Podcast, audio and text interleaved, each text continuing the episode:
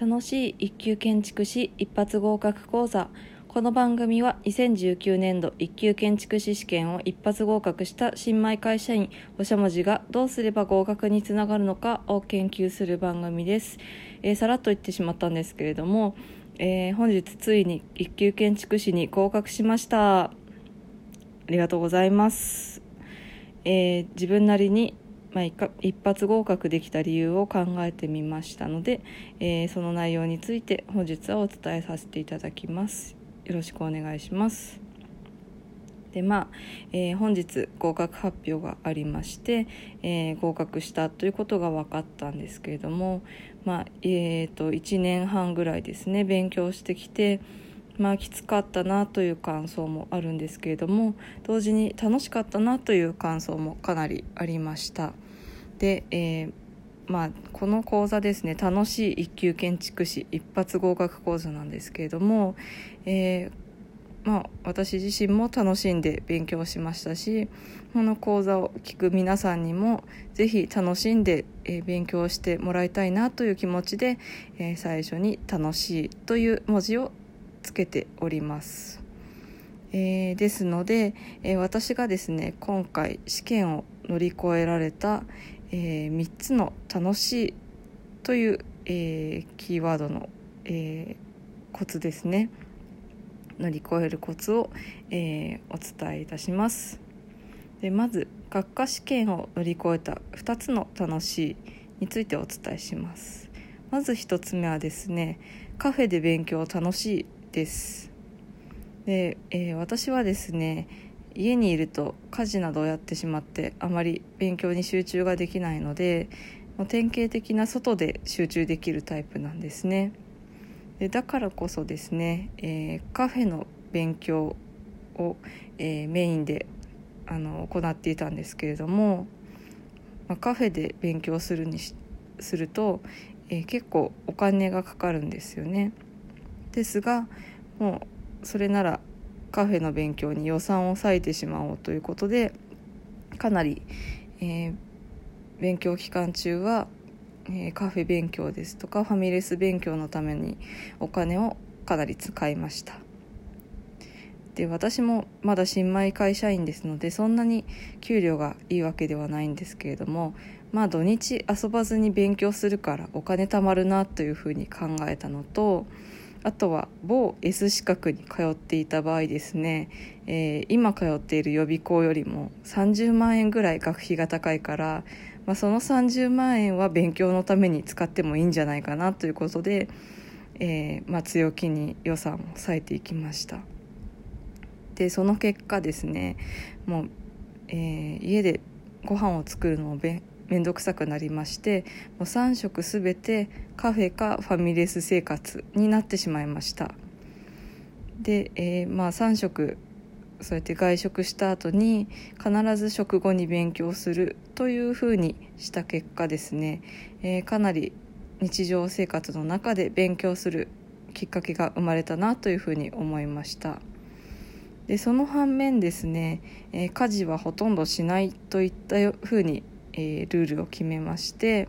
えー例えばルンバを買ったりですとかあとは掃除も家事代行の方にお願いするようにしました。でこれについてはですね過去回ですね第6回お金で勉強時間を買う方法で詳しく、えー紹介していますのでまあそういった家事をしないで勉強に充てる方法など興味ある方がいらっしゃいましたら、えー第6回もぜひ聞いてみてください。で続いての楽しいがですね友達と勉強楽しいです。で、えー私はですね、えーまあ、めちゃくちゃ講師に質問しまくるような人だったんですね。でなんでかというと、まあ、自分で勉強をしていくと、えーまあ、分からないことが一つあるとかなり調べまくってしまうんですね。で、えーまあ、初めて知ることばかりですので、まあ、その分からないことをいちいち調べていて決められた宿題が終えられなかったといったことが何回かあったんですね。でその時に、えー某予備校の事務局の方からですね宿題出てないよというふうに怒られましてでそこで、まあ、時間がかかっちゃうんですというふうに相談したところ、えー、まあ分からないところはそのままにしておいて、えー、先生が来た時に質問すればいいじゃないかというふうに言ってもらいました。でそういうアドバイスをもらってからはですね、えー、自分で、え分からなかったことはもうとにかくその教科書に付箋を貼ってで授業終わりにですね先生のところに行って質問するというふうにしました。でそういうふうな勉強の仕方にしているとですね、まあ、同じようにたくさん質問をしてくるような人が何人かいたんですね。で、えー、そういうふうにあのたくさん質問するっていう人は大体、まあ、意識が高いような人が、えー、多かったんですね。なのでまあそうやって一緒に質問しているうちに自然と意識の高い仲間ができました。で、えまあ友達と議論した内容っていうのは、まあ、自分で一人で勉強している時よりも記憶に定着しやすいというのは本当に強く感じましたしあとは、えー、結構その仲間たちがかなり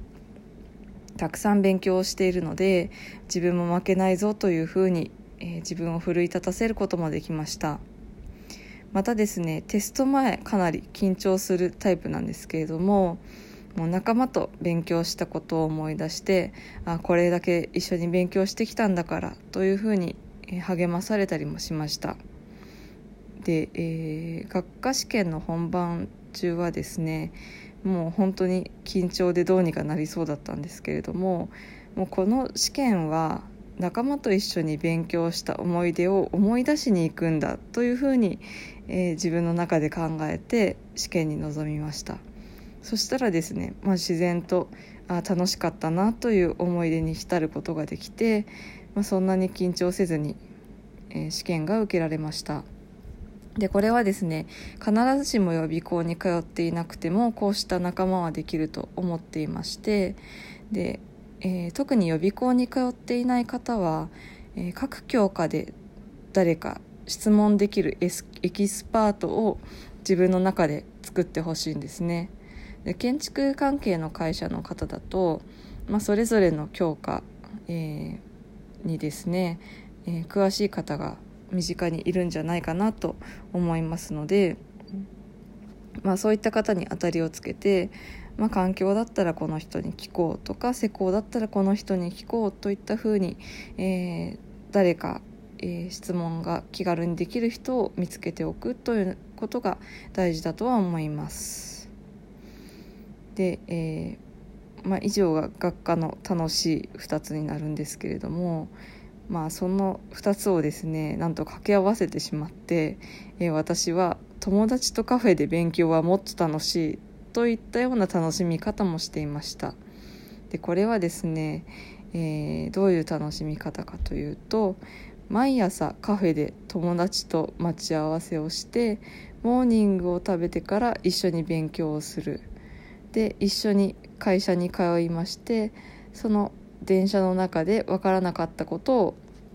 2人で相談するというふうな勉強の仕方をしました。でこれはですね本当に1年間の中で一番楽しかった思い出になりました。で、えー、まあカフェで待ち合わせをする時にですね、まあ、どうしても寝坊してまあ行けなかったりすることもあるんですけれども、まあ、友達が早起きしてきているから私も頑張らなきゃということで、えー、まあ、なんとか早起きするモチベーションにもなりました。本当にその友達には、まあ、一緒に勉強してくれてありがとうというふうに思っています。え続いて製図試験ですね、えー、製図試験は、えお絵描き楽しいというキーワードで乗り切りました。で製図試験っていうのはですね特に初受験の人にとってはハードルがかなり高くてですね、えー、まあ、図面をそのまま書き写すだけでも最初は本当に45時間かかってましたね。なので、まあ、自分でプランを考えて作図をして、えー、そんな試験時間内に収まるわけがないっていうふうに思っているところからもう、えー、始めていかなきゃいけないのでかなり心が折れそうでした。そこでですね私は製図試験をお絵かきだと思うことにしました。で皆さんも、えー、まあ子供の頃にですね、まあ、建築を志された方だと妄想の自分の家ですとか妄想の建築をお絵かきすることってあったんじゃないかなというふうに思います。なので、えー、そういう感じでですね、えー、妄想の建築を作れるんだというふうに、えー、考えまして、えまあお絵かきするように製図試験の勉強を楽しんでやろうというふうな、えマインドで勉強をしていました。で、えー、製図試験の勉強に取り掛かる際もですね、えー、とても億劫な時もあったんですけれどもお絵かきやるぞというふうに、えー、口に出していうことで、まあ、勉強に取り掛かるきっかけを作ることができました。で、えーまあ、楽しいお絵かき製図試験の勉強なんですけれども、えー、これはちょっと注意点がありまして漫然とやらないということが、えー、注意点かなと思います、えー、本番はかなり時間が、え逼迫していますのでもういつもと,、えーと、本番の時間のタイム感をですね感じながら勉強するのが一番いいんじゃないかなと思います。なので私はですね常に、えー、時計を用意しまして、えー、本番の時間に合わせて時計をセットして勉強を進めていました。で、えー、エスキスならですねエスキスの時間通りにやるんですけれども、え例えば、まあ、自分のペースで時間割を時間配分は決めていくんですけれども、え私の場合ですね、えまあ、エスキスは11時から、えー、午後1時の間までというふうに決めましてエスキスをする時間はもう一日の中で何時であっても時計を11時まで、えー、回してですねセットして必ずその時計で1時までは、えー、やってその時間内に終わらせるということを意識しました。えそうしかそうしたことによってですね、え本番の雰囲気にかなり慣れまして、えー、時間配分もですね、えー、ぴったりうまくいくようになってきましたあとはですね、えー、まあそのいつも通りやればいいんだということで、えー、試験会場についても全く緊張せずに製図試験を行うことができました。またですね本番試験会場に向かうのがとても怖かったんですけれども本番に向かう時も「お絵かき行ってきます」というふうに、えー、声に出していることでなんとか自分を奮い立たせることができました、えー、以上が、えー、試験を乗り越えるためにえー、見つけた3つの楽しいポイントなんですけれども、まあ、共通点としては、えー、勉強に取り組むシステム作りが大事なんじゃないかなと思いました。で特にですね、えー、自分の勉強のために予算を割いてなるべく自分を甘やかすっていうことは、えかなり大事だったなというふうに思いました。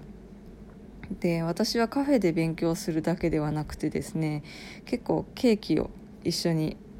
頼んだりですとかあとは一番高いサンドイッチを頼んだりといったようにとにかく自分を甘やかしながら勉強していました。でそうしてですね自分を甘やかす一方で取り掛かる合図ですね。例えば「勉強やるぞ」とかあとは前回ご紹介したポモドーロタイマーという勉強を始めるタイマーですね。そのタイマーをセットしたタイミングとかですね。そうした合図をしたらもうどんなに億劫でも何が何でもやるということは、えー、自分の中で決めていました。そうしたことによって、まあ、だらけずに効率的に勉強時間を使えたかなというふうに思います、えー、次の、えー、ポイントがですね本番を意識するということかなと思います、え、特に時間配分ですね。試験時間内にどれだけのものをやるかっていうことは常に意識する必要があるかなと思いました。えー、さらにですね、えー、私の場合ですねうまくいったなと思ったのが、えー、本番のその先を意識するということですね、えどういうことかというと私はですね去年の今頃ぐらいから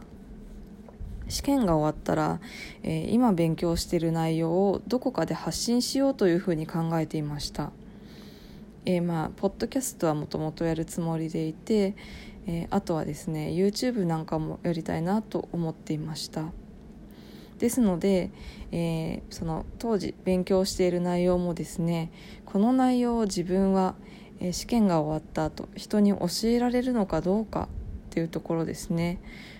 えー、それだけ本質を理解しているのかどうかっていうことを意識しながら勉強をしていました。